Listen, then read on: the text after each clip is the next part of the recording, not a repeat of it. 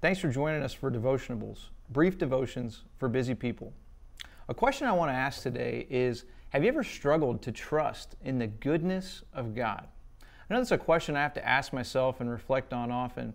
Maybe to put it another way, maybe to think about is there something in your life that you wish you had that you don't have right now? Something you feel like has been withheld from you? Could be a job or a career path that you wanted to go on, or a promotion, or maybe a relationship you wanted and things just didn't work out. Could be a season where you've gone through pain or suffering or loss, and you, you wouldn't have imagined why God would let something like this happen. You know, on the other end of that question, I think as Christians, we don't struggle so much with the sovereignty of God, right? This idea that God's in control, God is powerful, He, uh, he wills all things. But sometimes when those two hit against each other, we struggle with what's the relationship between God's goodness and God's sovereignty. And I think it's worth taking a moment to think about that because, you know, on the one hand, if we have a God who is sovereign but he's not good, then we have this, this guy lording over us like a cruel master who doesn't really care about the, the daily life uh, that we go through. And then if we have a, a picture of God that's good, but without his sovereignty, without him being in control, then we're, we're having a God who really is not powerful, right? He can't do anything to, to act and deliver us and provide for us in these things that we seek Him for in prayer. And really, thankfully, the Bible gives us a picture of God who is both sovereign and good. And one of the places that I love to go to be encouraged in my faith for these two things is Psalm 34. That's a, a psalm of David. And I just want to read us three verses from that psalm where David encourages us to see God's goodness.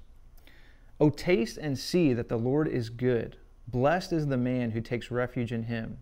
O fear the Lord, you his saints, for those who fear him have no lack. The young lions suffer want and hunger, but those who seek the Lord lack no good thing.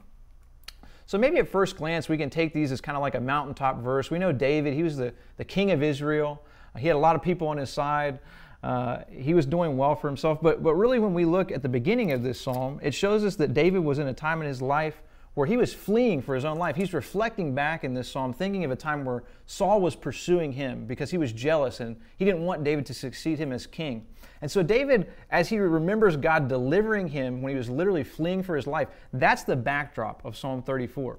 Okay, and so we see David. I just want to make a couple observations here. David shows us that God is good. He says, Oh, taste and see that the Lord is good. Blessed is the man who takes refuge in him. He remembers when he took refuge in God, he sought God and he said, God, you're all I have. Please deliver me out of this, uh, this hardship in my life. And God was faithful to do that. He's inviting us to taste and see that. You know, I read a quote by Charles Spurgeon on this passage where he said that faith is like the soul's taste. And really, what David's doing here is he's inviting us to taste God's goodness by putting our faith and trust in God. We can look back in our own life where we've suffered different hardships where God has been faithful. We can look through the pages of Scripture, like right here where David has been delivered, and we can say, hey, God is faithful. I can trust Him. Therefore, God is good. And I will trust in His goodness, not just in His sovereignty, but in His goodness and His, his control over all things. He also uh, shows us that God's a provider, right? Verses 9 and 10. Oh, fear the Lord, you his saints, for those who fear him have no lack. The young lions suffer want and hunger, but those who seek the Lord lack no good thing. So, two things here. He doesn't just show us that God is a provider, it doesn't just end there, but that's certainly part of it, right? He says, He calls on us to fear God. Uh, in a way where we recognize God is authoritative over life and death. God is in control of all things. We see that sovereignty piece. And yet at the same time, those who fear him, those who are following him, will have no lack. As we recognize God's ultimate control and authority, we can see him as good and giving and provider, and he will be faithful to continue providing for us.